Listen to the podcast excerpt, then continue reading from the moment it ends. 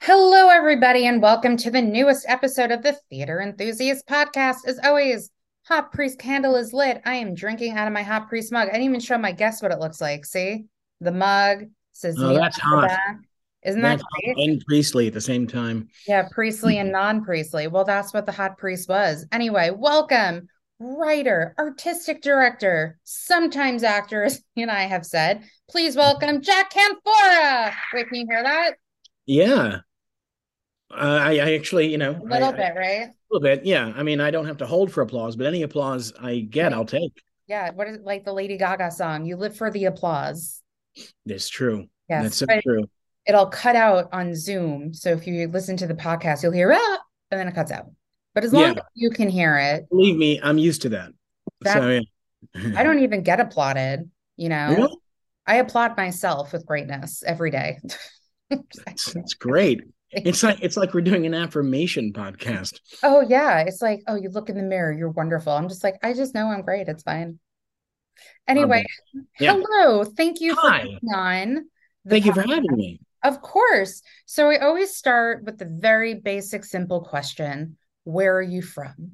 I am from. Um, I was born in um, Bayshore, Long Island, New York, and mm-hmm. I currently live in uh, Huntington, New York. So I've moved from the South Shore to the North Shore, and I've had many, many other places in between. Mm-hmm. I'm from Long Island, so I understand. Oh yeah, where? Um, I grew up in Wantagh. Okay. And, yeah, but I was actually in Old Westbury this weekend. So oh, I nice. was taking like the train to Old Westbury, it's like the Huntington line. That's my line. Yeah, but uh, when I mm. took the train on Friday, it was the Hicksville line. It was a little different. Yeah, yeah. Long Island Railroad. Don't yeah. get me started. You know what? I feel like that's a different podcast for a I different. Think it is. maybe maybe you could write a play about that, like Strangers on a Train, but Strangers on the Long Island Railroad. Uh, yeah, well, if it was Long Island Railroad, it would be probably called Stranger Than a Train. You know what? I think we just figured out your next production, online production. It writes itself. It really does. I mean, I can just go on, but I won't. Anyway, so what got you interested in the performing arts? Um, well, I was um as a kid I moved around a lot constantly and so I was always sort of um the, you know the kid on the outside and um the then school plays, you know, starting like in elementary school and middle school and stuff and that um was you know the first time that I found that I could have a group of friends and get some attention that was positive. And so that was a very, very big part of it for me. It still is actually this the sense of community um, and sort of kindred spirits. That's a very big part of it. It was something, frankly, that I just sort of assumed would sort of fall away from me at a certain point, but mm-hmm. it never did, and I'm thankful for that. Um, and really, it's just you know kept up after that. And I, uh, when I was in college, because I'm old, I saw Kenneth Branagh as Henry V, and that um, that really made me fall in love with trying to be a Shakespearean actor, and so I studied that, and you know um, that was really what I did. I did when I worked, which wasn't a hell of a lot because I started off as an actor. I was either doing Shakespeare or improv and sketch comedy. It was a weird sort of mm-hmm. dual existence, but I and I loved it. Did you ever hear of um the works of William Shakespeare abridged. Abridged, yes, I saw yeah. that in uh in when I was studying in London, and I think it was the original production on the West End. It was, needless to say, pretty funny. Yeah. When. I was in high school, um, there was like two separate theater classes, and my mm-hmm. class did the complete history of America abridged, and the other class did uh, Shakespeare abridged. Okay. Yeah. Um, I've never seen the complete history of America abridged. That I'm sure that's funny too. Yeah, well, it was. Once you look past the genocide and the slavery, but I mean, uh, you know, that part was left out. I don't remember. Yeah. I mean, high school was, uh, not to age myself, but not recently. Mm-hmm. So, when you were graduating high school, did you know you wanted to pursue a career in theater? Not necessarily. I didn't really know what I wanted to do. Um, I was um, sort of indifferent student in high school. Um, but I fell in love with music, um, and uh, particularly rock music. I think at that point I really wanted to be a songwriter, Mm-hmm. I think I really wanted to be, you know, Elvis Costello or John Lennon when I Lennon when I grew up. But you know, like I said, both those jobs were taken, and so I had to find something else to do. And so, and I acted a lot in college and loved it and loved every minute of it. But I just never thought that it was something I was going to end up doing. I guess because maybe it seemed uh, too sort of out of reach. Mm-hmm. Um, but once I sort of said, "Oh no, the studying acting, particularly Shakespearean acting, that's really what's calling to me," um, then I so did. Where, sorry to interrupt, but where did you go to college? Uh, where didn't I go to college? I went to American University, and then I left, and I went to SUNY Stony Brook for a while. Which, all apologies to SUNY Stony Brook, was sort of like going to college at the Department of Motor Vehicles, and so I got out of there, and I graduated from Hofstra. Oh, okay. Another Long Island University. What, what? So exactly. I know you ended up going to LAMDA, correct? Mm-hmm, mm-hmm. Yeah. So what brought you? So you graduated from Hofstra. Can I ask with, with what was your major there or? My major was English. And uh, my parents, who've always been and always were very supportive in any whatever I wanted to do, they just wanted me to do something that I was happy about. But their one caveat was that we're not going to let you get a degree in theater unless you want a double major. You've got to get a, a major that, um, you know, the subtext was when you inevitably fail to make a living at it, you can have a fallback position. Doesn't that sound familiar? Certainly does. I think it's mm-hmm. we've all heard of it. But um, yeah. So um, I majored in English, and um, but I also did a lot of theater in college. Yeah.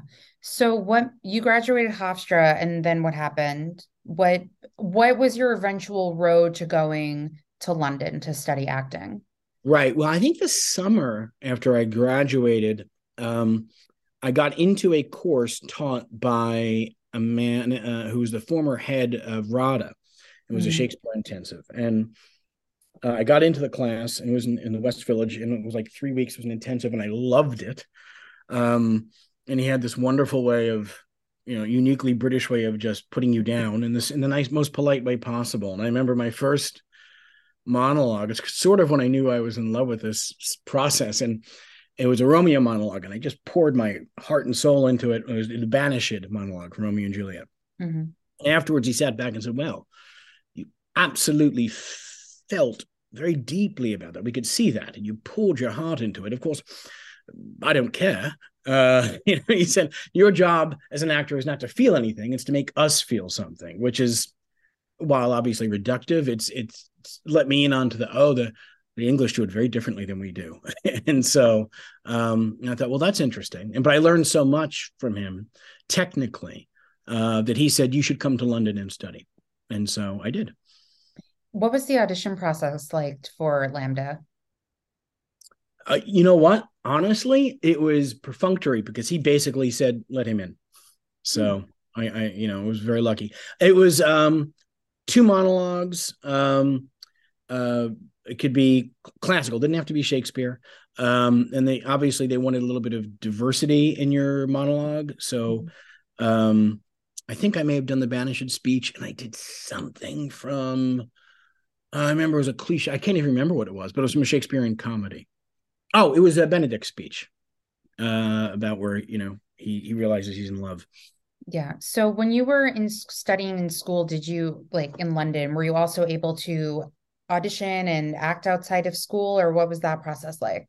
No. Uh, well, first of all, it was technically forbidden. Um, not that that stopped me from doing certain things in my life, but um, I it was pretty intensive. You didn't really have a lot of time. It was, and I also went to uh, a one year program. So mm-hmm. it was just like an, an, intensive, and so including a summer, and so they I was just personally worked to the bone. You were you were there like eight hours a day, uh, or, or thereabouts, and then you know you'd hopefully go to the pub with some friends afterwards, and uh, maybe see a show, maybe sometimes, but because we got a lot of free and discounted tickets, and but we'd have to often rehearse outside of the class too. So there's very little time, except maybe sometimes on weekends, but um, and also being an American, uh, I think that would have been problematic in terms of um, unions and visas, etc.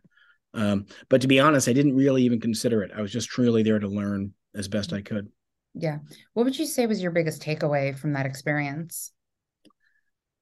My biggest takeaway from that experience, I think, was um, apart from cementing my you know lifelong uh, Anglophilia, um, was that uh, that it's a marriage between sort of that incredibly technical classical British drama school approach to things with an American sort of an, you know emotional availability and intensity, I, I think is is very useful. And you know that's why you know my own pet theory about the actors that came to uh, came to prominence in like the 90s and late 80s like people like Gary Oldman or uh, you know Emma Thompson and and, I'm, and Daniel Day Lewis and I'm forgetting a slew of others. I think part of what mazes many of us uh, is their versatility and um, that's about technique and craft, right? And in a lot of English drama schools, you know, uh, they assume that you are going to feel things emotionally and deeply. You know, they that's a given. that, But that's not an end in of itself. It's how to modulate it, how how to summon it, not in an artificial way, but a, a craftsman-like way when you're not in that moment. You know, 100%, which you can never be. And so to me that that generation of actors is stunning to me and i think it's in part because they had the technical training but they also grew up watching pacino and de niro and um, you know in, in brando. And so they they fell in love with both types. Mm-hmm. so after LAMDA happened what was your next step in your career? Um, yeah uh, it was just auditioning. And um, I, uh, you know, and I auditioned and I got, I, I, got some work, nothing big or prominent, like some small you know regional places i mostly shakespeare um was this back in america or did you stay yeah in back in america yeah no okay. no I, I came back and, and lived in america and um and so did some small regional things got to play some fun shakespearean roles but nothing huge uh, in terms of the theater uh, theaters I was working at. Um, and then I was starting to do a lot of sketch comedy too, mm-hmm. and improv comedy. Uh, I had a troupe that was in uh, the village, played in the village every week, um, and um, that's when I started writing really with sketches. Mm-hmm. And um, right around that time, I also I also I also should say that really all my life I've I've had I've suffered a lot with depression. And like in my twenties, I had this crushing depression, which really I think sabotaged any chance I had at really getting anywhere as an actor. Not that I would have anyway, but you know, you, when you're as an actor, obviously you need a constant drive and you need to you know get up out of your bed and attack as many things as you can mm-hmm. and i just didn't i just couldn't do that i mean i just couldn't do that for long stretches of time um, and then as my 20s progressed um, you know, I was having some success with the sketch comedy. It was a great training as a writer because you know you'd write the sketches and then you'd perform them sometime you know, that very week, and you know the the audience is the best teacher in the world you know would tell you when you succeeded and would mm-hmm. absolutely mm-hmm. tell you when you didn't succeed mm-hmm. and so it's a quick learning curve um yeah. and then sorry, sorry. No. would you because i have a younger sister who's like really into comedy now and she studied like at second city when she lived Ooh. in chicago and you know, she's back home trying to get a job she's fantastic like she has like a journalism degree from Northwestern, mm-hmm. like undergrad graduate, but like she really wants to like kind of figure out what her niche is with like journalism and comedy. And uh-huh. so mm-hmm. saying that with Second City, what they do is that they'll like write sketches and then mm-hmm. they'll perform it and they'll work on it. Is that mm-hmm. something similar to what you were doing? Because you said that the audience were like not the best teachers or whatever you, maybe you did say that. No, no, they were the best teachers. Yeah. So yeah, were. were were there sketches that you performed that you just kept working on? Or were you just like that sketch didn't work? Nah, yeah. that sketch worked. Maybe I can work on this more. Like that's perfect. Um, I never said that last one, but um, you know, the um yeah, there were some sketches we would do and we thought this doesn't work. And other sketches we do, we thought, well, it can work, but we need to cut this or or change this or you know, throw in finger puppets. Um, you know, when in doubt, go to finger yeah. puppets. And um, and others we thought, oh, this is very good. And so we would often, not often, but we would occasionally bring them back just to see that they were still working, and um, and they did. Um, I mean, one of the mistakes I made in my um, acting career was that I didn't pursue um, institutions the way I should have, like Second City or the Groundlings in LA, or Upright Citizens Brigade was just starting, um, but it wasn't really a pr- major presence yet. Mm-hmm. But I think, but we were very, I think we were pretty good. I mean, you know, and um, we were getting a lot of positive feedback and we'd usually sell out most nights but you couldn't get anyone from say snl or any agents to come down and see you um, and so um, and at the time anyway they had a, apparently they had a policy in which they wouldn't cast out in new york because I, I, I think that if they I don't, I don't know if that's true but that's what they we were told repeatedly because i think if they did they'd be inundated every week yeah. um, and so, but also our sketch comedy was different than a lot of that stuff. It's weird because I did a lot of improv, but when I wrote sketch comedy, it wasn't loose and improvised. It was really, I think, more in sort of the Monty Python school, not in terms of the style or even the quality, certainly, but you know, it's just that you write these out and you rehearse them and you figure out what works, and then it's the script is locked in. Mm-hmm. And so, um, so I think that in many ways um, and we didn't do recurring characters mm-hmm. you know we didn't do things like that um, so it was a slightly different side to it but what your sister's doing you know with second city and mm-hmm. doing that i think that's a very smart path yeah. It's so funny that you mentioned snl because of the i'm a huge snl fan and you just like mm-hmm. over the years can just see the evolution of like the sketches and all that. So like the years of um like uh, Molly Shannon and Chris Kattan and Cheri Oteri and Will Ferrell, like that era had the recurring characters. Yeah. And like as you moved on, like even now they don't really have recurring characters unless they're on weekend update. Like they don't right. They have like recurring character sketches. And, and like back in the day they used to. So it's very interesting that you Yeah, it's interesting that they moved away from that model. I haven't I'm I am a I very much enjoy a lot of their stuff. I don't watch it as often as I as I uh, should because you know what I'll do is I'll sort of cheat and I'll like the next day when they'll put the yeah. real top stuff up and I very much enjoy a lot of those things but yeah. um yeah that era which is a you know the Will Fer- Ferrell era mm-hmm. was sort of when we were doing our thing too and so the the the uh I guess the the organizing principle in those days was very different than what you know we were doing and um you know not that we would have gotten anywhere anyway but I mean um it was just a very different vibe to it I mean but Will Ferrell I mean you can't be funnier than Will Ferrell yeah. So, what kind of led you into playwriting? Right. Well, uh, I think the sketch comedy was sort of the great the uh, the gateway drug, and then um, right around that time, the sketch group disbanded, and um, at that time also I just got married and I was going to have a child, and as I say, he I knew he was going to want to eat every day, so I had to get a day job, mm-hmm. um, and so and that was a bit of an existential crisis for me um and then i you know realized well i can't act anymore realistically in a, in a professional sense because i can't if i get a day job i, I can't go on auditions you mm-hmm. know uh, very often. It makes it very problematic. And i certainly can't even if i'm cast go away for five months you know and then come back to the job. So but what i realized was well you know uh, i can i can try writing. Um, i can do that at home.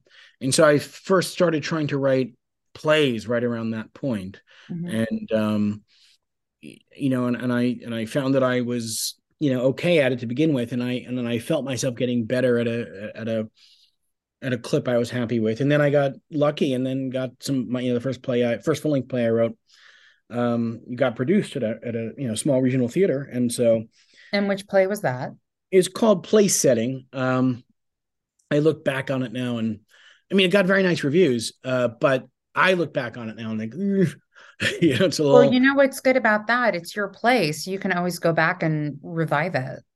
You know, that's a very good point. That's a very good point. But you know, fortunately, I you know I have I've been fairly um um prolific. I've written a lot of plays, and so I've usually not at a lack of. So I rather I usually tend to go forward.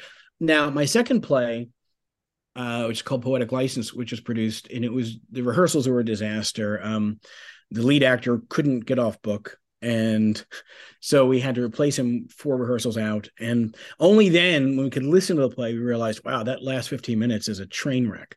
And so I never really got the chance to to finish it, but I was encouraged to rewrite it. And uh, it eventually got done off Broadway. But even as we were rehearsing it off Broadway, mm-hmm. 15 minutes still wasn't quite right. And literally, I was rewriting it every night until load in, and then I think we sort of got it right. And then it, you know, and uh, fortunately, by the time it opened uh, off Broadway, it, it, did well, got nice notices. Yeah. Um. can you? I'm just like, I have like a thing of notes because I wrote down a lot of your plays. So, Play yeah. Settings was actually a finalist for the New York mm. Star Ledger's Best Play of 20, uh, 2007. And that was along with Elaine May and Edward Albee. Edward Albee. Yeah.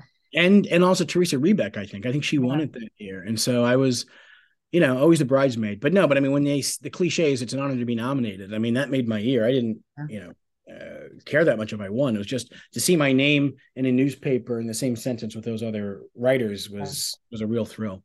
Yeah. So another play of yours that's I guess I don't want to say like the most well known of your shows, but it's definitely like the most promoted is Jericho. Oh, yeah. Uh, yeah. yeah. Jericho is a play I wrote around 2008ish, 9ish. And um now before we get into yeah. like I I'm curious because I knew like I feel like I've seen about the show, like I've seen the title, yeah. and then I I read what it was about because I read the New York Times Critics Pick Award when mm. it was hmm. at uh 59 East 59 Theater. Yeah. I thought it was just a very interesting concept. So like where did the idea of this show come around? Oh, well, that's a really um that's a good question. Well done. Um I have to try and remember now, but I I had two sort of threads going on in my in my head. It was the first time I ever wanted to write a play about an idea. Um, I mean, not in, the sense that I, I felt I had anything to um, to say or teach anyone. I was just sort of curious. It was a question that I had, which was um, growing up on Long, Long, Island, as as you know, um, it's a very diverse population in many ways, and so um, I, and I have um, a lot of family who are Jewish, and there's I'm you know many many Jewish friends in Long Island, it's a large community, and at the time in particular, there was a a trend of of uh, men and women uh, going on on birthright uh, or visiting who were uh, by all accounts ahead of time uh, completely secular in their outlook. Mm-hmm. and many of them decided to move and often like to the west bank. And i was you know basically a coward. And so i said well I, what would make what would make someone who has a fairly safe, comfortable existence go into something, go and move to a country and be surrounded by people who uh, are, you know, want you dead very often? Um, and I said, and what I, I, that had nothing to do with the play, but I was pondering that, and then I, I sort of came to the realization that it probably has as much to do with what's not here in America mm-hmm. as what is there. And I and I guess in a word that would probably be a sense of community. I think we're incredibly fragmented here. Mm-hmm. And not that there aren't fragmentations in Israel, but there is a sense of common purpose.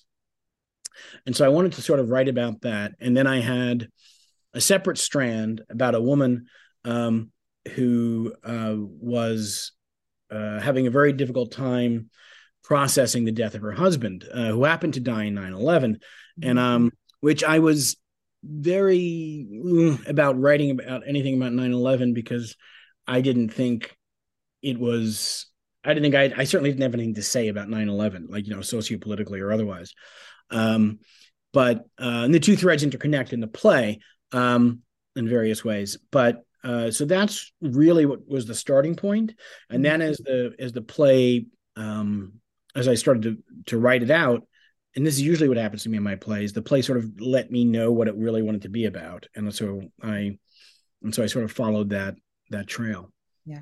So that's interesting that you said you don't really write a play when you have an idea in your head.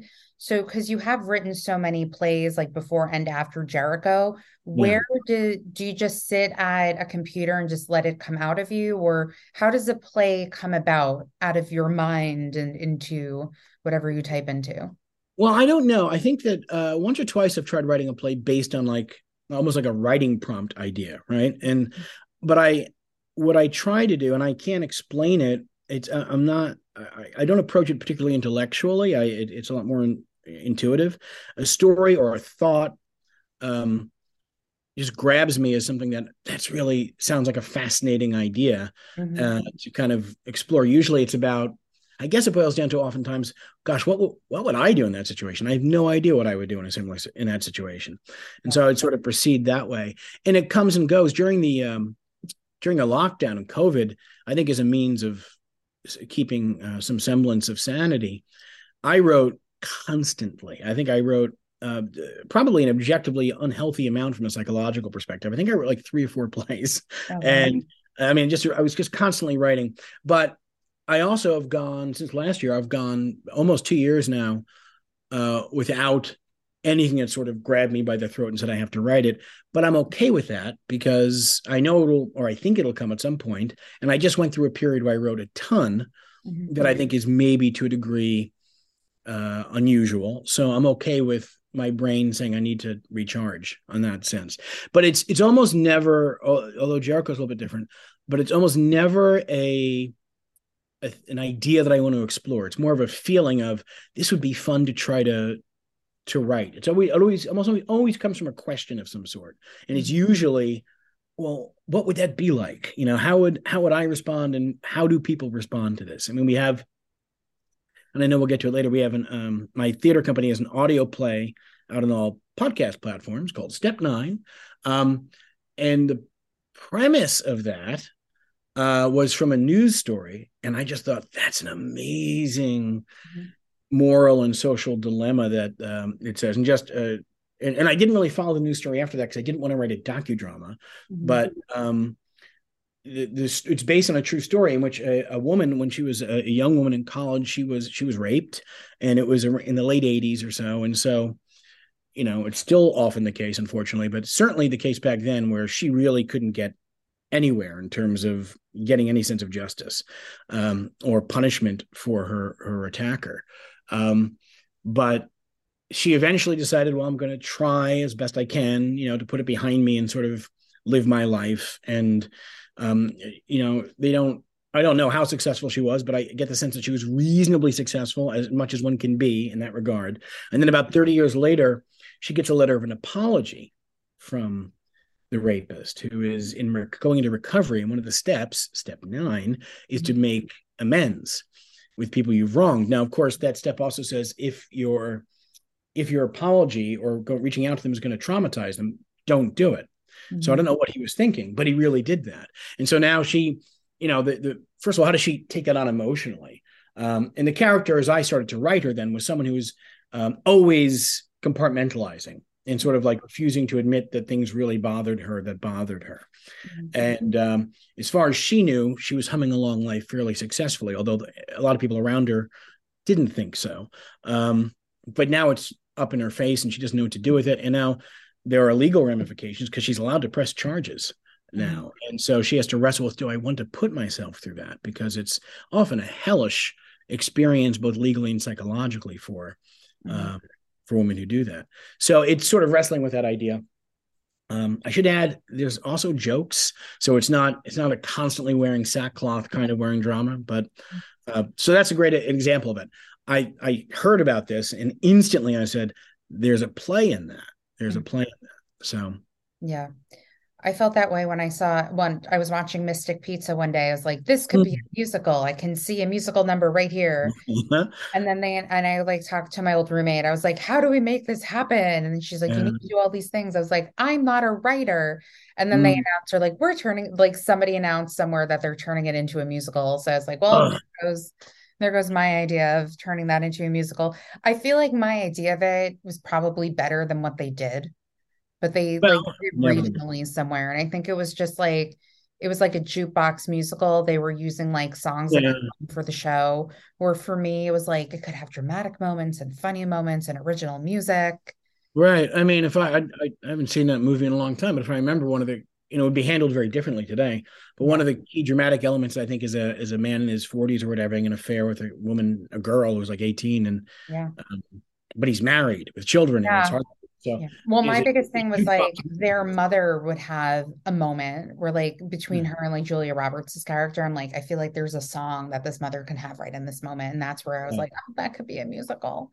Right. Yeah. I mean, yeah. there's definitely moments like that. I mean, one of the things I, am sort of self taught, um, you know, in terms of in terms of writing, and I, um, one of the things I think, I think, although I don't write musicals, mm-hmm. they're great lessons to be had if you're if for um for writers of just regular drama or plays. Mm-hmm. I mean, usually I think John Guare said this. He said that you know the second song of the play, the musical, is always the want song. Mm-hmm. It's always this is what I want.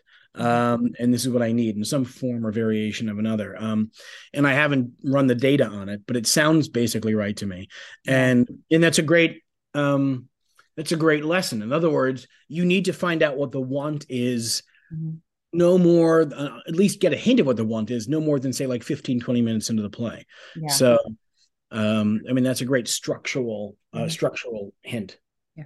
You know, before we started the podcast, you and I were talking about how um, you don't do musicals and which you know not many writers do but then you said when we started that you wanted to be a musician yeah so i mean i think it is possible where you could i mean don't necessarily have to write a musical but you can do a play with music in it yeah i mean in, in fact uh, not to keep bringing back to step nine but um that but uh but i'm going to uh you know ad nauseum um and um, on that's the podcast. That's fine. Yes. No, no, yeah. no. That's thank you. Um, yeah, like there's music in that, and I and I wrote and, and played that music, and it's but it's a the music I loved was tended to be more uh, rock oriented, mm-hmm. which now I mean uh, it, there's a lot more cross pollination in that yeah. regard. There's listen, I there's so many different types of musicals and plays with mm. music and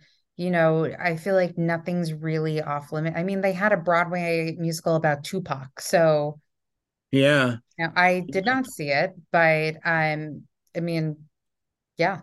Yeah. No, I mean, listen, I, I don't think that there are or should be many boundaries. Um, it's just and, and it's and I've thought about that myself sometimes because I've thought, well, I really love music and I and I and I write a little music. Um, and I love writing. So why is there like a Berlin Wall in my mind between the two. Well, maybe things. you just need to write a show about a musician and then write all the original music for the show.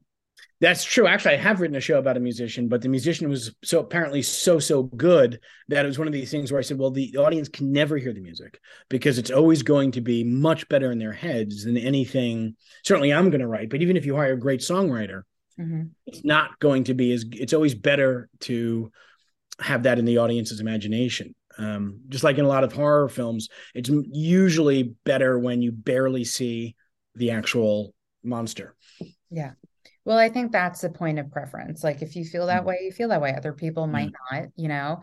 trying to think. I'm there was that play One Man, Two Guvnors, and like in between scenes, they would have like yeah. little musical numbers. Love that play. And I actually have the cast recording of that, like Ooh. of that show that they did. Yeah.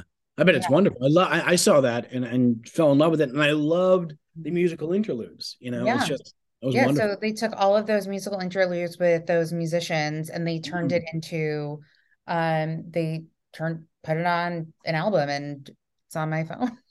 That yeah, yeah. It, it, well, it's great music. It's very yeah. bouncy and enjoyable, and mm-hmm. in, in, in of course the whole tone of that play is you know it's basically a farce.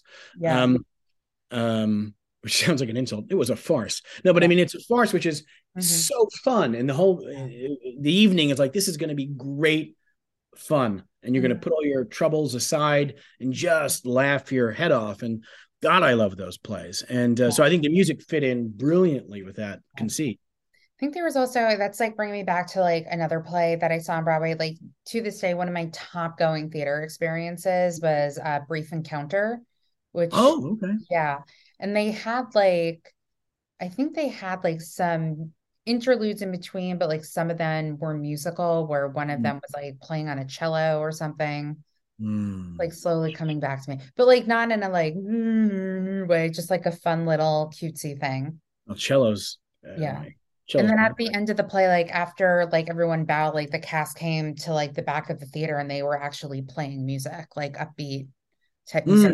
like the two ladies playing spoons or something. That's yeah. Fun. So it can work in a play setting. Oh yeah, absolutely. And, and like on Once is a great example of that. I loved that musical. And one of my um, favorite musicals of all time. Yeah, well, mine too. I mean, and like I said, I'm not a huge musical guy, but I just that's among my favorite shows I've ever seen.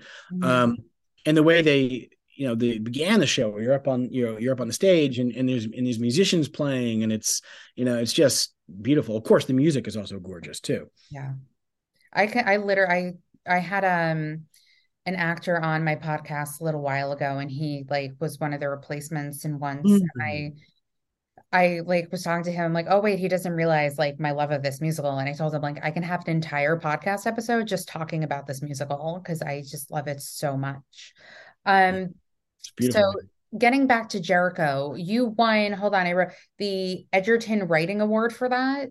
Yeah, yeah. Yeah. And for your other play, The Source. The Source, yeah, which yeah. was in 2019. Um yeah, I mean that was very nice. I got I mean it it did very well. They did a lot of regional productions of it, and um, it was part of something called the New Play Networks, um, National New New Play Network, so rolling world premiere.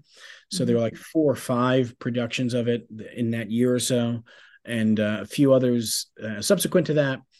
And uh, it's it's gotten a very good reception, so I feel very lucky about that. And then uh, when we took it off Broadway, it did very well too. So um, and actually, it it was published and actually went into a second printing, so I felt very very special about that. And you know, probably made me about eighteen bucks, but I was very happy. 18's better than nothing. That's right. So, no, but it's you know. Oh, sorry. Go ahead. No, no, no. I'm done. So the pandemic hits. Every mm-hmm. theater is closed. Mm-hmm. You're writing 15 million plays at once. Yeah. How did the new normal rep start? Well, um, and tell the folks at home what it is. Well, New Normal Rep uh, is an online theater company which uh, incorporates a lot of different things. We certainly do. We have something called the Incubator Series where we have um, essentially staged readings of mm-hmm. new work and in work that is being workshopped. Um, but we also had our first season. We had four full length productions that were produced as full plays. I'll get more into that in a minute. But the origin story, so to speak, was around April. I was starting to jump out of my skin. With uh, April 2020.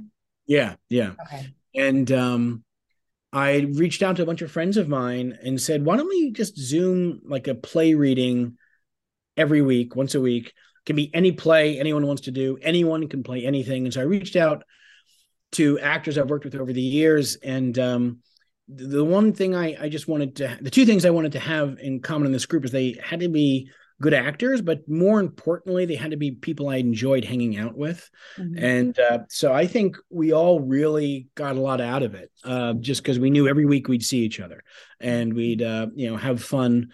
Um, and we and we did everything from Kaufman to Shakespeare, and so and everything in between. Um, and so that was just wonderful. And it was somewhere along the way, a few of us said, you know, this is actually a pretty good rep company we have the makings of, and so and we also of course at that time i think we all remember that there were tons of plays being done as as readings on zoom mm-hmm.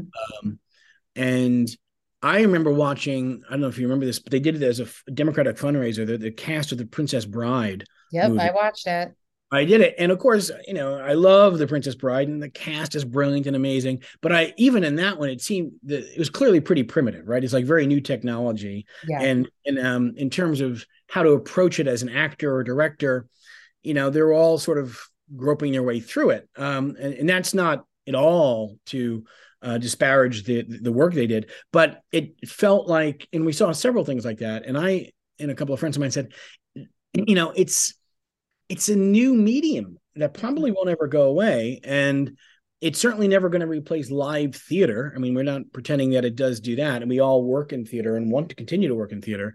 But we thought, but it, but it can be a worthwhile experience if we can find a, a, way of doing it right. And it's you know still a work in process, but we the we did a four play season. Uh, you know, we sort of figured out what our principles were, and our main principles were to give access to uh, writers and actors, um, uh, both uh, who you know to reflect a diversity, but also newer, un- underproduced works, mm-hmm. and um, and then I would also like to play in my season too, because you know, um, uh, you know, like most writers, I'm a bit of a egotist, and so um, we decided we'd have four plays, and um, Marsha Mason directed the first play, uh, which was of mine, which actually was Jericho, um, and uh, the two of us sort of struggled over what the aesthetic was like, because Marsha Mason is, is, is a brilliant actress and director, but she said to me, "I've never done this," uh, and so we had to sort of figure it out. And what we settled on was um, aesthetic where like we just you know had a green screen in back and so it looked like everyone was in the same room. Mm-hmm. But mm-hmm. we made a choice that it would be everyone, all the actors be facing the camera. Mm-hmm. Um, now they wouldn't have scripts in hand. Um, you know, we had a, a, mechanism where the script was sort of a scrolling script. So, but they all knew the play very well. So even if they weren't off book, they were close enough to it. So um, they were clearly just you know acting into the camera and and what a lot of people found who saw these plays that they liked was it uh, a lot of people said it gave them the sense that they were actually physically in the scene with the other actors which is an experience they've never really experienced before because it's it's not really done uh, that way often and um, we really were excited by the response and um, then we did Two Sisters and Piano by Nilo Cruz, who, who actually was kind enough to direct it. And, um, you know, it took a little momentum on its own. Uh, you know, Jimmy Smits did that production with Daphne Rubin Vega.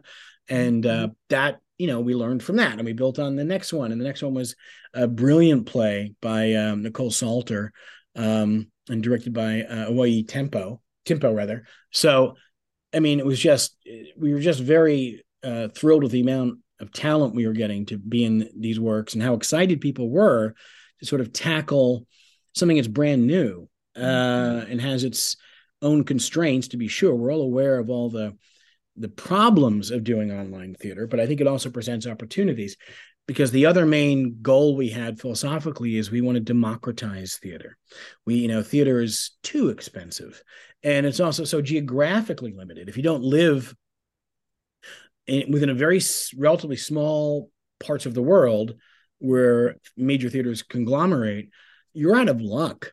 Um, and you know, people are always talking about the notion of theater, you know, dying. It's been dying since Euripides, right? But, um, but uh, one of the problems is, I think, is that most people aren't exposed to really to theater very often.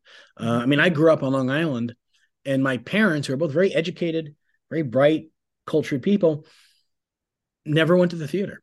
So I lived about an hour outside of the city and I almost never went to the theater. Um, and so we think that's awful. And we think that a, a, way to help rejuvenate the theater, and and I think art isn't a luxury, and I think theater is not a luxury. And if we can provide it to anyone in the world who has internet access for almost nothing, or in fact for nothing, with the, with our audio play, um, then I think that's a that's a net good, you know, for the world. Can I and, ask, um, where did you stream these plays? Um, at our well, uh, we have a website, and then you can you can you know log into that. And we also, um, you know, there were a few platforms that were really big during the pandemic that um, would help you stream and help you set up your tickets, et cetera, et cetera. And uh, uh we went with one called On the Stage, and they were very uh, good. Um, but basically, uh, you know, if you wanted to go see the play, you could log in uh, to our website and it would take you to um, the page that would be dedicated to that. And, and you could, you know, you could aircast it. You could certainly put it on the television.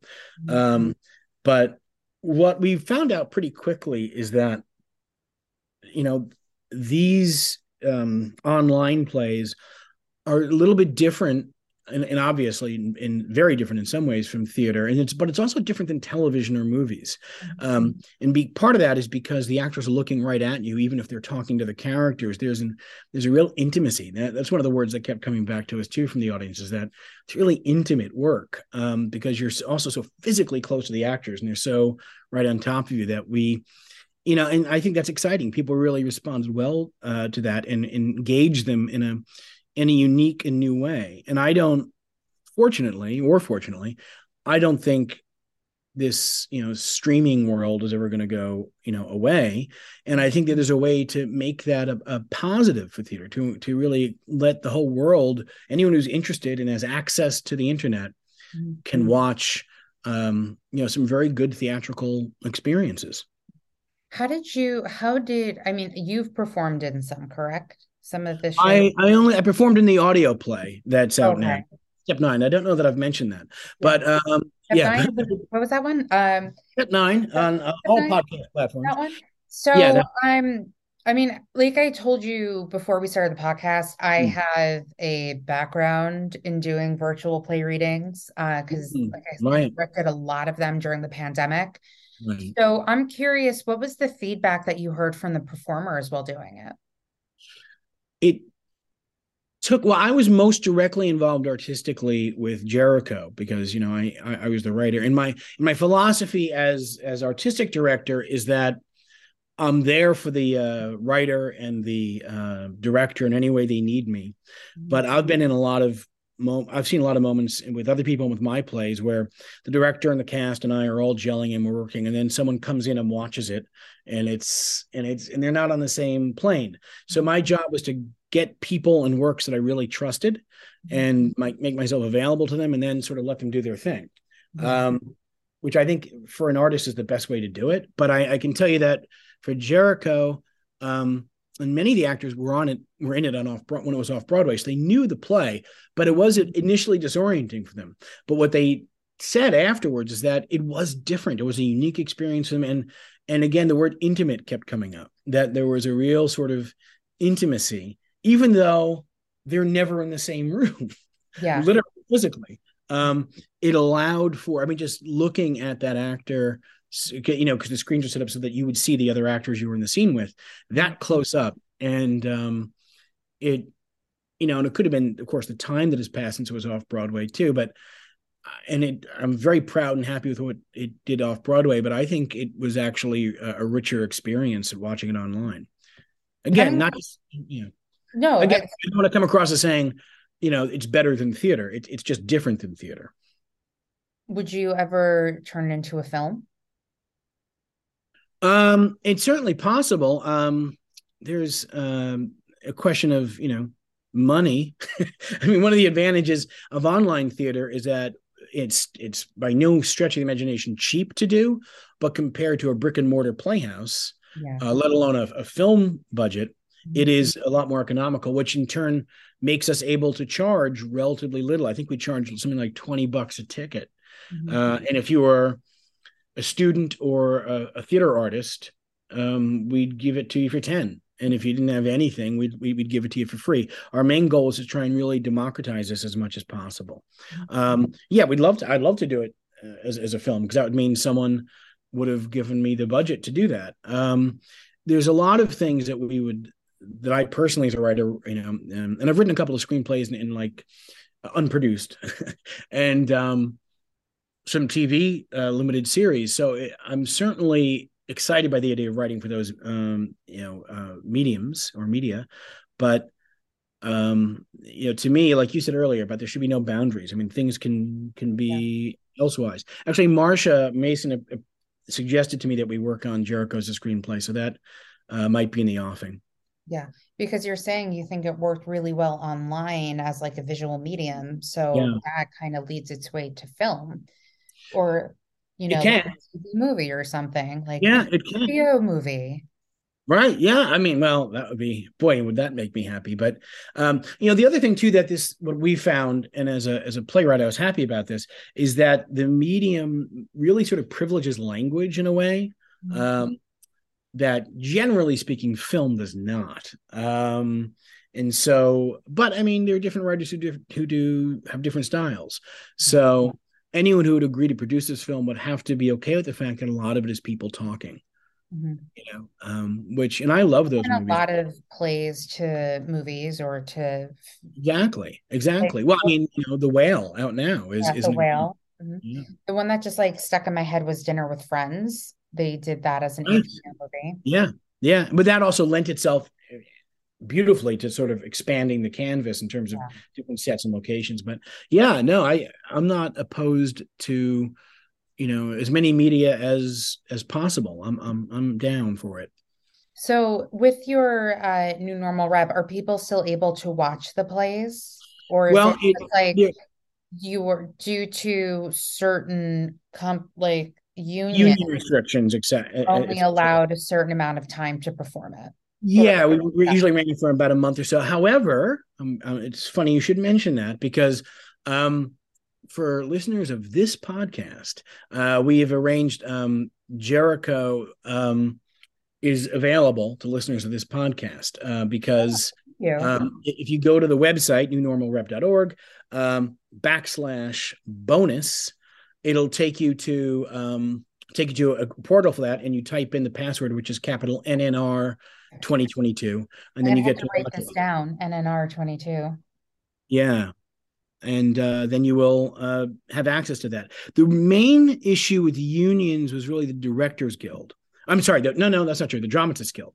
Um, and since I wrote Jericho, I was okay with it, you know. So um, I I waived my compensation um, for for it, just as I did, you know, during the regular thing. So the other plays um so in other words we're doing one of my play which I, plays which i feel a little self-conscious about um because it it just seems so uh icky that if i have this theater we're doing my place but this play we're doing because it uh, in terms of union issues and and compensation that directors want uh, and are entitled to um this and, and right i keep on saying directors but i mean playwrights uh, and directors. And so uh we were fine with that. Marsha and i were fine with that. So um so it's available. Yeah and i would i would love people to to watch it you know? That's great. Yeah i'll definitely post about it on my very little social media following on instagram.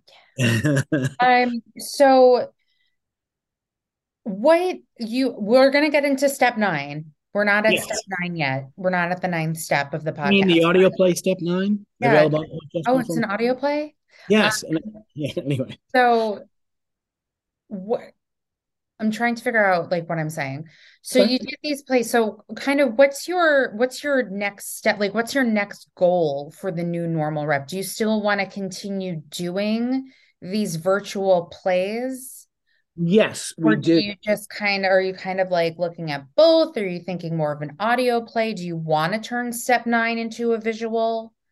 Uh yeah, I mean it's very possible. I mean the thing with step nine is we we we chose it in a way because it lent itself well to the audio experience, but also um, it would it's ridiculous, but because it has seven characters, mm-hmm. that renders it in, in, endemically unproducible in like 80% of the theaters because the cast is quote too large which is ridiculous but it's the truth of the matter.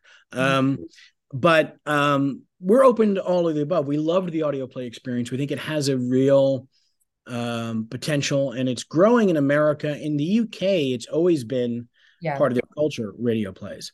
Um, we'd like to do all of the above. Is the answer. Um, we what we're doing this year, um, this season, we slowed down a bit because we're, we're really doing right now is we're pursuing grants mm-hmm. um, to make it uh, financially sustainable for us to to keep on producing.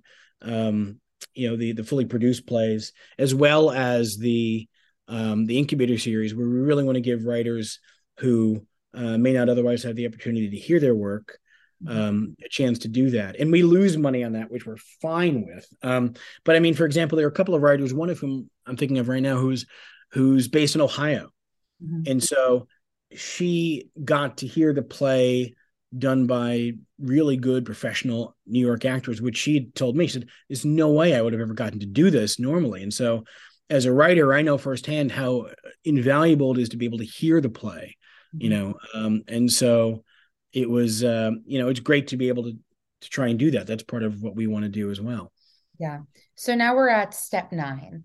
Let's talk about it. So you yeah. already told us where the idea kind of came into play. So what made you guys want to do this as an audio play as opposed to like an actual virtual production? Well, um, well, first of all, it was the idea uh, of the uh, as we were applying for grants this year, our budget was a little bit smaller than it was last year. Mm-hmm. So, but we wanted to do at least one fully produced work, mm-hmm. and so I hit on the idea of an audio play because while by no stretch of the imagination free, um, it was less expensive. You know, I thought it, and, and you know, we were able to sort of kind of basically do it within our budget. So that was the, you know, so the medium sort of drove the the mission. Um, and we chose step nine in part because of the cast size, but also it's um relatively long play. It's not incredibly long. It's probably like two hours, 20 minutes or so, which is not an unreasonably long time for a play, but it's also perfect for serializing, mm-hmm. um, which we did. So it's in eight episodes. Of course, if we were smart, we would have made it nine episodes, but we couldn't really stretch it that far.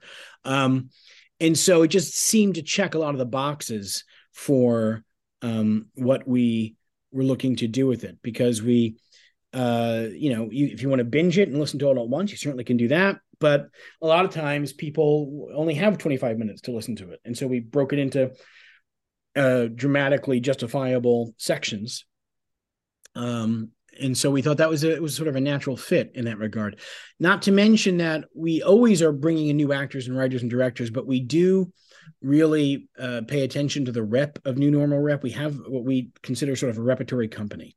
Mm-hmm. So we have a stable of actors and and also directors and writers um, whose work you know we want to sort of nurture and and I think there's a lot to be said for you know our true rep company because now a lot of us have known each other for years and acted with each other for years and this play had several roles. Actually i'd written it in particular for one actor one actress who plays the lead um, and you know i wrote some of the roles for some of the people in the company and so it it just made sense on a bunch of levels. Yeah. Well i'm just putting it out there. I do have a background in directing virtuals so if you need I, am quite serious. So we're always looking to have more people uh, I, join I have like almost every single virtual reading I directed saved. Well, let's well let and I'm not joking. Let's let's talk afterwards because that would be great. It would be great to bring you on. I can just read you off the list of the 18 projects. 18, my goodness. Within yeah. like from 20 from May 2020 to August 2021. Wow. Well, now I feel silly for saying I was particularly prolific back in the pandemic as 18. Well, That's- you know, it's funny that, yeah. Well, the reason it happened was because during the pandemic, and like for those who's listened to the podcast have heard me talk about me doing these virtual readings that were literally like three years ago and then mm. two years ago. Um, it all started because I saw all of these people doing like these readings and on Zoom and then posting them on Facebook and I've always wanted to direct a production of The Shape of Things. So I Ooh. just posted like, hey, yeah. I want to like do a virtual reading of The Shape of Things. And my friend named Tim, he came on my podcast and he's like, my dream role is Adam. I was like, oh my God, my dream role is my dream play to direct is The Shape of Things. Mm. And so that kind of like catalyzed into what it became. So we had like we had a Tony winner playing Evelyn. We mm. had like a bunch of other Broadway people. Neil LaBute did the Q and A with us after. Oh, and that's because, great. Yeah, and because of that, we started our own virtual play reading company that dissolved, and then it was like rebirthed into something else mm-hmm. um, in 2021. And so we just like right every month we were doing like two, and then you know the people watching the readings kind of died down and you know things started opening up. So that's kind of we started to kind of do it once a month and then we kind of yeah. stopped doing them. And there's also there was also a clear fatigue. That was you know zoom fatigue which is kind of one of the things that we were very conscious of and seeing how we could try and uh, mm-hmm. work around that as best we could. Uh, no no question. But that sounds very exciting. And so certainly covid was a tragedy. Mm-hmm. um, but you know you know actors want to act you yeah. know? So you're depriving you know writers and directors and actors you know of you know the stuff that they do. I mean that that, that to probably an unhealthy extent many of them find inseparable from who they are. And so there was a lot more it was a lot there were a lot of gates that were open right? There were a lot fewer gatekeepers. Yeah. And um, i'm glad you were able to sort of clearly you know use that uh, mm-hmm. for something that sounds really interesting and positive yeah. And all of the, and we didn't charge anything. The readings were free. Like the actors did them for free. I mean, we, depending on who the playwright was, we paid for the rights and all that stuff for the play. Mm-hmm. But um, it was for donations for the Now Entertainment Fund, formerly the Actors Fund. Mm-hmm. Um, there we did a reading that we decided to raise money for the Trevor Project. Mm-hmm. Um, and then like the other organization was um, Broadway Cares. Nice. Great. So we're like, you know, donations are strongly recommended if you're watching and all that stuff. So, and I think people were just so happy to be watching something, you know? Yeah. Yeah. There's, uh, there's a woman in my in my company who's a brilliant actress and um and actually she she directed step nine actually it was her it was a directorial debut and she was brilliant because she's frustratingly smart and she said um she really put it very well. She she described, you know, the the genesis basically of NNR is like, you know, it sort of we sort of built a little campfire in the dark where we all kind of like huddle around occasionally and yeah. tell stories and and be with each other and you know not to get too joseph campbell about it but i mean you know you know narrative is uh, such an essential part of human existence and when you're deprived of that yeah. um, both as a as a audience member and a, a participant it's it, it creates a hole. Yeah. Do you have any other shows that you're hoping to do as an you don't have to say what they are but do you have other shows you're hoping to do as audio plays? Uh the answer is yes we do. The the but we we're not sure what they are yet. I mean certainly you know obviously it's going to be not one of mine because we've already done one of mine. So we'd like to uh you know so we're very much in the business of thinking um thinking of what the next project would be in that regard mm-hmm. um we uh, need to see too. I mean, we need to get grant money first, frankly, before we do a lot more. Mm-hmm. Um, and what we're hoping, and we're very curious to see what the numbers will be with the audio play. Um, I mean, the good news about audio plays is that they're kind of there basically forever, you know. Um, so, um, you know, we we would like it. We'd like to do that. We need to see that the numbers are worth it you know, in, in that sense. Uh, we definitely want to do other full productions, but we're not at the stage right now where we're sure about what we're going to do this next season. We'll definitely do more free reading series. There's no yeah. question about that because you know we think it's really important and and, and it's also fun. Um, and you know, uh, and all of us have individual projects too. I mean, like in real theater, I have a few plays right now that I'm trying to get. Um, a couple of plays in particular that I'm trying to get uh, produced, and so like I'm going to uh, the next few months start workshopping another play um, about uh, the relationship between Mozart and Beethoven, and um, so you know I'm very excited to do that, and that's the nice thing about NNR two for its members is that it's you know we're not you know we're not uh, giving up theater by any stretch of the imagination, but we can come in and out of it and um, and and still keep the company together. Yeah. So let's say somebody is interested in doing something with you, whether it be a playwright, a director, or mm. an actor joining the repertory or being, mm. I guess you can say, like on file. How would they get in touch about wanting to do that? They can uh, um, send an email uh, to uh, info at new normal rep uh, dot org and uh, we will we will look at it we will definitely you know read it and and respond very cool. So, how long do you foresee these? Because I know you're saying like, um, I'm also very tired, so I apologize. My brain is like farting right now. It, it's I... fine. It's it's you know it's you know I'm keeping up with you, and otherwise I may not be able to. So that's yeah, good. My brain is like as I make an actual fart noise on this podcast. You're welcome, everyone. Well, so, effect. Do you foresee these virtual plays continuing on and on and on and on for the next couple of years, or do you think it's just I, like?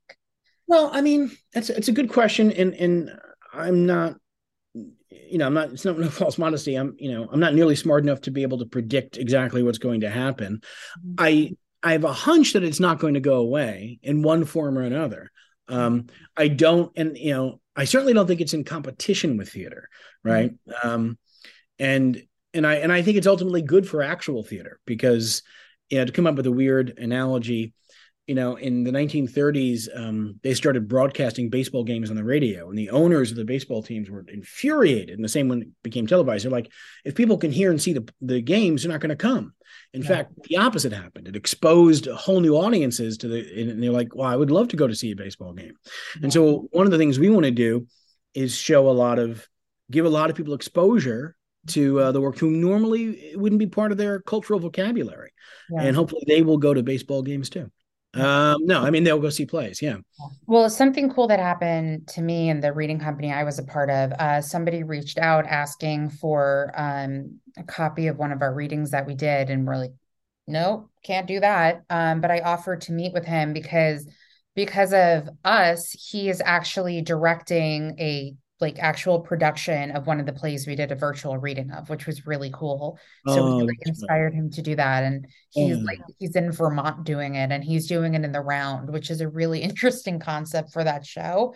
Yeah. Uh, Yeah. Well, I mean, that's the thing. I, mean, that's just a great example of sort of yeah. something we're hoping to do as well. And mm-hmm. I love the idea that, um, I mean, for example, one of our best actors, who's also in Step Nine, um, Step Nine, the audio play, correct? The audio play on, on podcast um, on all podcasts, Apple, Spotify, where you can hear the Theater Enthusiast podcast as well. Whatever your local neighborhood podcaster is, you can find it.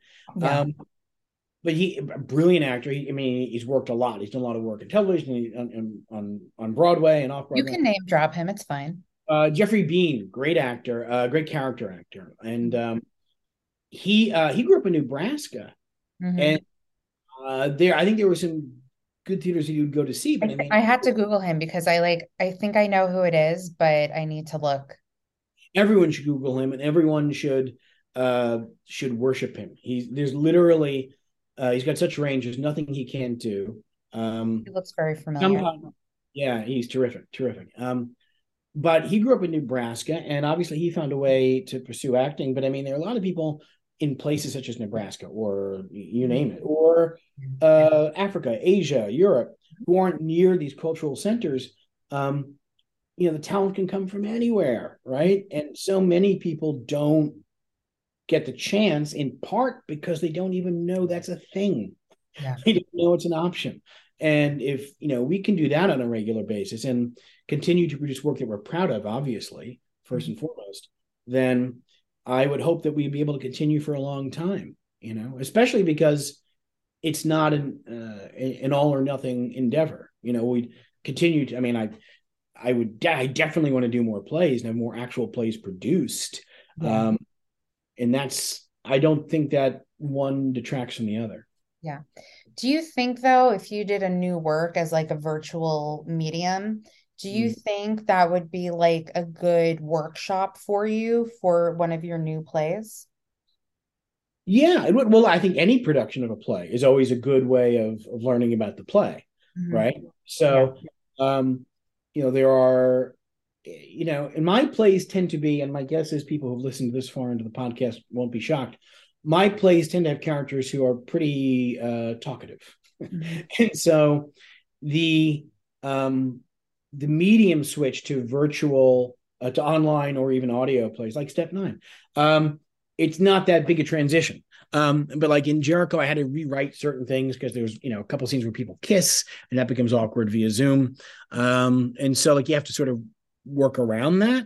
Um, but for my plays, yeah, it would be very useful. And I think for a lot of playwrights, um, um, it's definitely very useful. I mean, I'm of the belief that anytime you see your play mounted, you're learning a lot. Yeah. We um we only produce like works that were already done because we didn't have relationships with playwrights to do new works. But one of them actually was like, Would you do a new work of mine so we were able to like do it and put it on it was actually our last a uh, play reading we did and when i was talking to them emailing back and forth they were like oh do you think that maybe i should write in that they come in masked because of the pandemic happening i was like i don't think that's really needed because yeah. I, yeah. for me it's more of escapism and mm. they asked for a copy of the recording so they can have it kind of as like their workshop He's like maybe i can send it to this person yeah i mean that's just um it's so invaluable it's so invaluable as a writer you know to hear it out loud and in both to find out what works and and what oh uh, you know for me in particular when i hear stuff of mine out loud and mm. i think it's true for a lot of playwrights inevitably what i'll find is where i'm repeating myself mm-hmm. but you'd think you could glean just from reading it. And you can to a degree, yeah. but the actors bring so much to the role. You realize inevitably with me, it's about taking away language because the actors are doing a lot of the heavy lifting for me. Yeah. Do you? excuse me we're coming kind of like towards the end of the recording which is not a bad thing um but kind of where do you see yourself like your career going at this point like you're still doing, you know, the I was about to say the new normal. That's not right. the new normal rep. New and, normal rep. We dropped the the just like Facebook. So oh, yes, new normal rep. Mm. um, kind of like how Backstreet Boys is not the Backstreet Boys. It's just Backstreet Boys. yes yeah, right. Showing, you want to know it. Showing my age. Um, mm.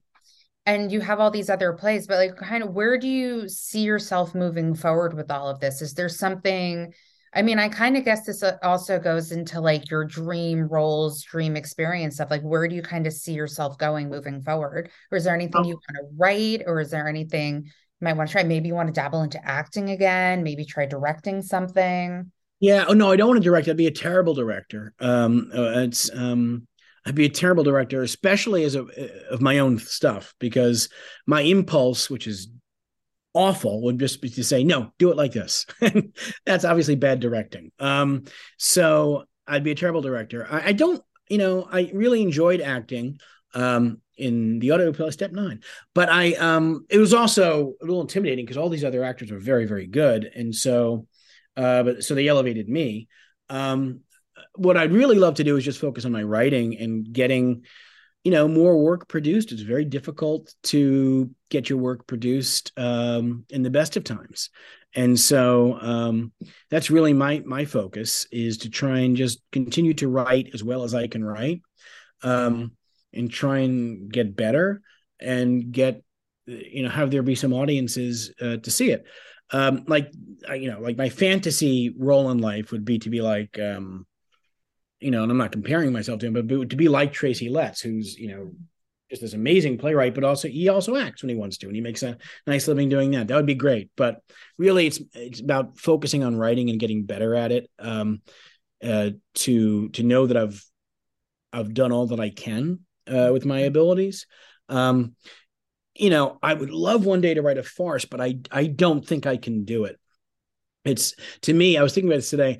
I, I think it requires a kind of mathematical brain. Mm-hmm. Um, and so, I, you know, like, and I've tried it in the past and, I, and I'm, uh, I'm like, oh no, I can't do this. And so, but my, you know, like my sort of fantasy dream, if I, you know, like my fantasy camp uh, dream would be to be able to write a really good farce. Mm-hmm. Um, and, uh, but that's such a different skill set, but I also love doing different things. So maybe one day. Yeah. Can I? So you're talking about getting a play produced. So for those listening, how does a playwright get a play produced? What are the steps going into that? Uh, well, it's it depends. I mean, it helps you if you have an agent, and at the moment, I am in between agents, so that makes things harder. However, having an agent is by no means a guarantee. God knows of getting uh, a play done, as I've as I've experienced and others have. And also, uh, I had a play called Fellow Travelers that was done in out at Bay Street Theater a couple years ago, uh, and it was optioned by the Shubert organization um, because um, a, a, friend of mine, a dear friend of mine, who's um, since passed, uh, named Leonard Soloway, who's a very well respected producer on Broadway for decades, and he had a good relationship with the Shuberts, and he came to see a reading of the play. And he then invited the Shuberts, and then they said, "Great!" And so I kind of leapfrogged in a lot of ways, in a, in a very lucky way. Mm-hmm. Uh, but then, yeah, the pandemic hit, and so now that's sort of on the back burner for now. Um, there are play there are theaters that accept submissions, um, but that's you know, and then you just try your best. I am a big advocate also, and I think it's never been easier than it is today, is to try and you know make your own work happen you know do like a black box version of it and invite people and invite people and invite people like this play now that i'm um, working on um, you know, we're going to do a reading in the spring, and we are going to uh, just you know beg, borrow, and steal to try and get people, uh, producers or people, you know, uh, theater uh, ads, etc., to come and see it, and if they like it, to at least spread the word about it and try and get some attention. I, I think inevitably you know the cliche of it, it's who you know is true but you can get to know people if you put yourself out there enough and so um, that's what I would recommend is to sort of be pretty tireless about that and to expect, like any aspect of theater, to expect tons of rejection. And it's not even necessarily a reflection of your work. It's just the nature of the beast. But be undaunted and um, and and make your own opportunities. I really do think that's a huge part of it. Yeah. So let's talk about theater going experiences. What are your tops that you've seen throughout your life? Uh, well, uh, actually, well, once is actually is certainly the best musical I ever saw, and I and I and I loved that. I remember years ago, I saw the uh, Broadway production of A View from the Bridge with um, Anthony LaPaglia and Allison Janney and Brittany Murphy, and that just stunned me. The power of the play and also the the power of the of the performances, which were uniformly brilliant. That was a play that sort of left me breathless. Um, uh, Edward Albee's The Goat mm-hmm. um, was so audacious and so brilliant and so funny. And to me, that's the kind of play that I aspire to write in the sense that, um, you know, Albee always tackles incredibly uh, heavy, dramatic, often dark topics, but they're very funny plays, you know, throughout. And so that's one of my favorite types of plays. Um, um, I was a, um, I, was very moved and I loved August Osage County when it was out. I mean, that was one of my favorite theatrical experiences. And that was fascinating to me watching the movie, which I, I, don't think worked nearly as well. And they changed very little. And it's because they changed very little. And there's a famous uh, uh, dinner scene, which on the stage is one of the best scenes I've ever seen. And it's you're crying with laughter, but yet there's also very dramatic stuff happening. And in the film, it wasn't funny at all because they kept on doing like close-up shots, and you can't do that in comedy. So I just um, remember um, I saw that movie. It, I saw the show because I knew mm-hmm. what happened, mm-hmm. and I went with a guy friend of mine to see it in the movie theater. And mm-hmm. I love audience reactions, but like I know something is going to happen and like what people's reaction is going to be. Mm-hmm. But like the reaction at the end when you find out that two characters are related and everyone's reaction, oh, it was so juicily brilliant. Yeah, yeah, yeah. Yeah. The it's a great play. I think it's one of the best plays yeah. um, of, the, of the American plays of, of, this century. And um, there's also, and I'm blanking on the name, I can't believe it. I actually went to go see it three times. Uh, Jez Butterworth's most recent play on Broadway. Oh, The uh, Ferryman. Thank you. Oh, um, oh, one of no. the most brilliant shows I've ever seen. I saw it twice. Yeah, yeah. it's and just. I, I the first time I saw it, I was like rear side orchestra, and then I got myself a better seat to see it the second time, and I was still like shocked by what happened at the end. And I've already seen the play. Yeah, yeah. No, I mean that's the kind of, and again, that's the sort of difference between British you know theater and, and to a degree and or you know uh, both you know the ferryman and august osage county they have relatively large casts and you really can't do that for the most part in uh, non-state subsidized uh, or nonprofit theater. But yeah uh, i you know i'm not exactly rich so going to see a broadway play three times um it was just stunning. So yeah those are some of my favorites. I'm sure there are others i'm not remembering but yeah those are pretty great I told somebody a while ago, I'm like, I really like, I really need to see like a really good play, like a ferryman or like one of those. And I just, I'm waiting for it to come to Broadway. I'm, I hope this comes to Broadway, but um, Sam Mendes, Mendes, who mm-hmm. like he's doing in London, they're doing a production of a play written by someone who something Thorne, Jack Thorne. Okay. Um, where it's about Richard Burton's Hamlet. Oh, wow. Love that. Yeah. I want to say they're doing at the National Theater, but like a part of me feels like that's going to come to Broadway. Yeah. That'd be great. That'd I be would great. like to see that. That would be lovely. And I'm desperate right now to see the um, the new production of Death of a Salesman with, with the largely African American cast, which is just um I just, you know, I'm so curious. I, I think it and I've heard Mick I've actually heard good things. Um, but I think it's I think it's a fascinating uh and what I understand it it's you know it adds all these dimensions to it. So and I'm a huge fan of Miller, so I'm just always interested for a Miller play. I think that production closed. Yes. No. I know. I missed it too. I missed it too. But I have like no money to see anything. But um yeah, well me neither, but you know. I have my tickets for the spring t- well, no, what am I seeing parade? seeing parade at some point and I have my ticket to see Sweeney Todd and Camelot. So like some shows for the spring ready. Your calendar's pretty set. Um, before it closes, I'd love to go see Take Me Out again. I saw that on Broadway. Really oh my god, I so I saw that twice. So I saw when it was first on Broadway, mm-hmm. not not the original cast. Um, but I, the revival I saw when it was at second stage, and then I saw it again um a few months ago, and it was just it got better. It was so good.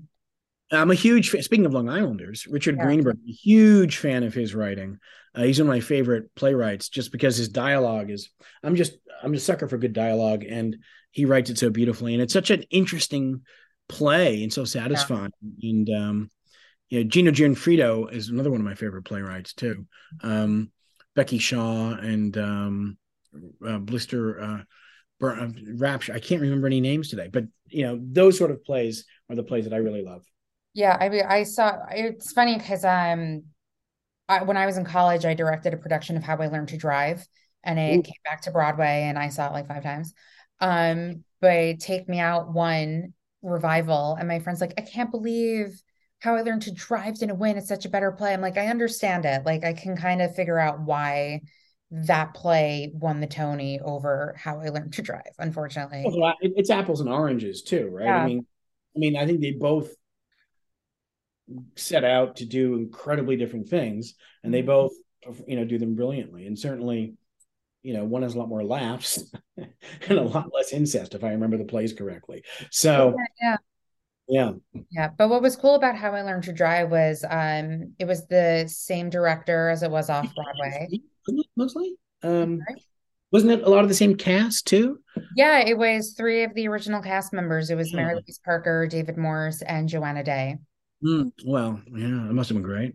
Yeah, they also revived it like I think a little over 10 years ago at second stage with uh Elizabeth Reaser, right? Well, I remember that. I remember Norbert Leo Butz, and he was mm. fantastic as as Peck. He's yeah. amazing. Yeah. All right. Time for inside the actors studio questions. Are you ready? Well, no, but let's do it. Or great. What's your favorite word?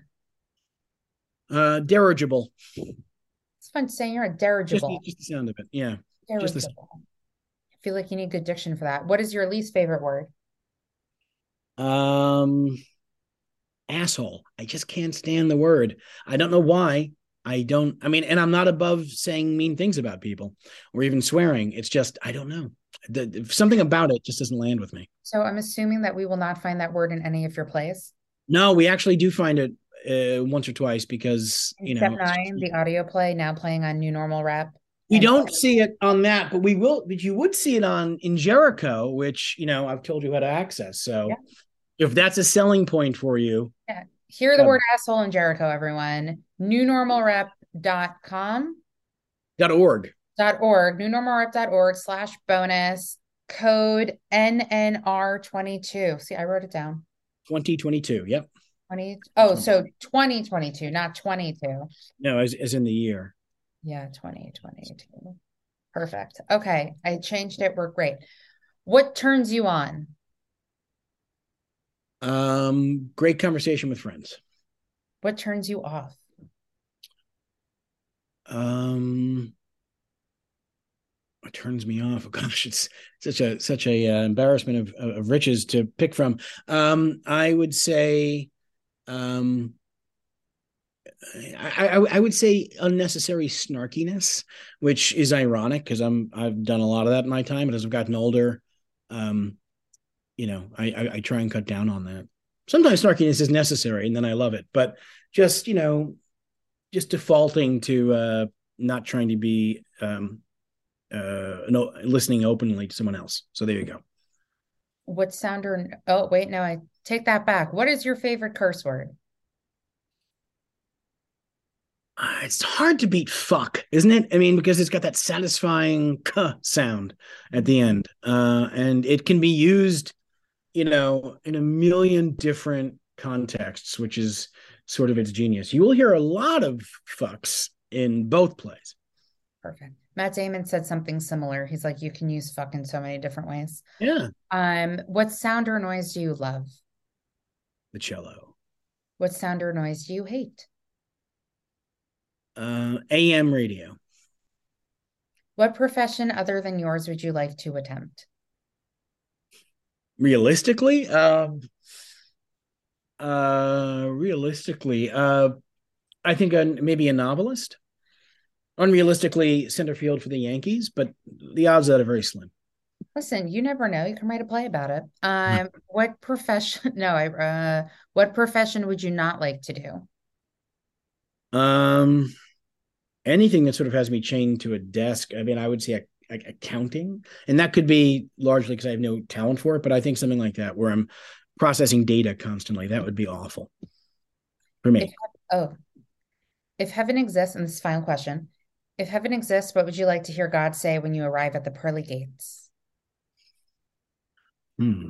Um, I know. I didn't think you were going to make it either, but here we are. as James Lipton would say, here are your students. if I remember to, I always like to end the podcast with one final question, uh, mm. if I remember it, and it is why is theater important? Or why do you think theater is important? Well, because I think, um, and nothing original is going to come from my answer, but I still believe it very deeply. Is that, like I said earlier, uh, art isn't a luxury, and more importantly, narrative is you know that's how we know we're human and that's how we best communicate with each, with each other is with stories it's why we dream right everything is a you know you know our basic understanding of ourselves hardwired is via stories and when you're in a room full of people um strangers with live human beings on the stage doing this there is um a dialogue and a synergy and uh, an experience that um man, I don't know how real life can even compete. Very nice. Now, as we're coming to a close, do you have anything else you want to say, add anything you want to ask me? You don't have to, just throwing it out there. Any final thoughts other than everybody listen to the audio play, step nine, available on all podcast platforms. Also, if you do want to see Jericho, remember newnormalrep.org slash bonus password NNR 2022. Yes. Um, uh, yeah, well, that that's perfect. Uh, just one last thing I would like to ask you. By oh. the way, thank you so much for having me on. Thank you um, for coming on. Yeah, you know, you're a theater enthusiast. I think that's safe to say. Mm-hmm. Um, why? What's what? If you can narrow boil it down to one thing, what's the key element for you? I, you know, it's always funny because when people are like, oh, describe this, describe that, like, what are your, I can't, I can never figure out what it is particularly. I'm guessing maybe because we were talking about it, it's just like a feeling you get when you're watching live theater. Um, and I think for the oh, 30 years I've been seeing theater, just age myself. Um, by the way, you're, you're self-conscious about aging yourself. It's still considerably younger than i am so that's okay. My birthday's also this week. Hey i'm thank you. I, i'll take all of i am a very big person about my birthday. I will take all of the happy birthdays. Um i also feel like with age and seeing so many things that i've just become so jaded so it's like kind of like a big deal for me if like a show or a performance or something means a lot Mm. Yeah, it is something you have to really combat as you get older, right? I mean, um, I think that's the biggest uh, thing you need to combat. Well, I mean, you know, uh, high cholesterol, but also, but I mean, really, ultimately, the most important thing to combat is is jadedness. You know, you want to mm-hmm. become. I find I'm less jaded now than I was. Mm-hmm. Um, um, I I I prize basic just decency and kindness. I think more than I used to, and I think um and it's important to you know to not be uh, as jaded and, it, and, it's a constant effort but you know like um you want the ideal to be like what the bob dylan line is i was so much older than i'm younger than that now yeah and i think for me too is that because you know i'm trying not to spend money when i don't have to because i think that just comes with age where you don't want to be frivolous with your money so like i need to want to see a show to like go and see it. So like the last thing I saw was Kimberly Akimbo and it was just so wonderful and it just like such a mm-hmm. positive message and like I if Victoria Clark doesn't win a Tony for that show, I don't I don't know what's up. But yeah. Yeah, yeah. no, that's great. I mean, yeah, it does. One thing, uh, one slight compensation for aging is it does tend to sort of make your figuring out what your priorities are a little bit easier. Mm-hmm. We can have a whole podcast about that too one's yeah. priorities, aging. Yeah. All of those things. Well, on that note, Jack, thank you so much for coming on. You can stay on after I stop recording. Um, yeah. Everyone, thank you for listening. Again, Jack, tell them where they can hear and see all the things. Uh, well, yeah, please visit our website at www.newnormalrep.org. And if you want to see Jericho, and my goodness, why wouldn't you? Uh, you would go to newnormalrep.org uh, slash bonus. It'll take you to a, a, page and it'll ask a password, and the password is all caps NNR 2022. And also, uh, I just want to slip this in before we forget. Uh, we have an audio play out called Step Nine. Um, it's gotten very nice reviews so far, which is always very gratifying, and it's available uh, on all podcast platforms. So just search New Normal Rep um, and Step Nine, and it'll take you right to it. And also, please check out our YouTube channel, which has all sorts of hijinks and tomfoolery. Thank you so much for having me on. Of course. Thank you for coming on, and thank you everyone for listening.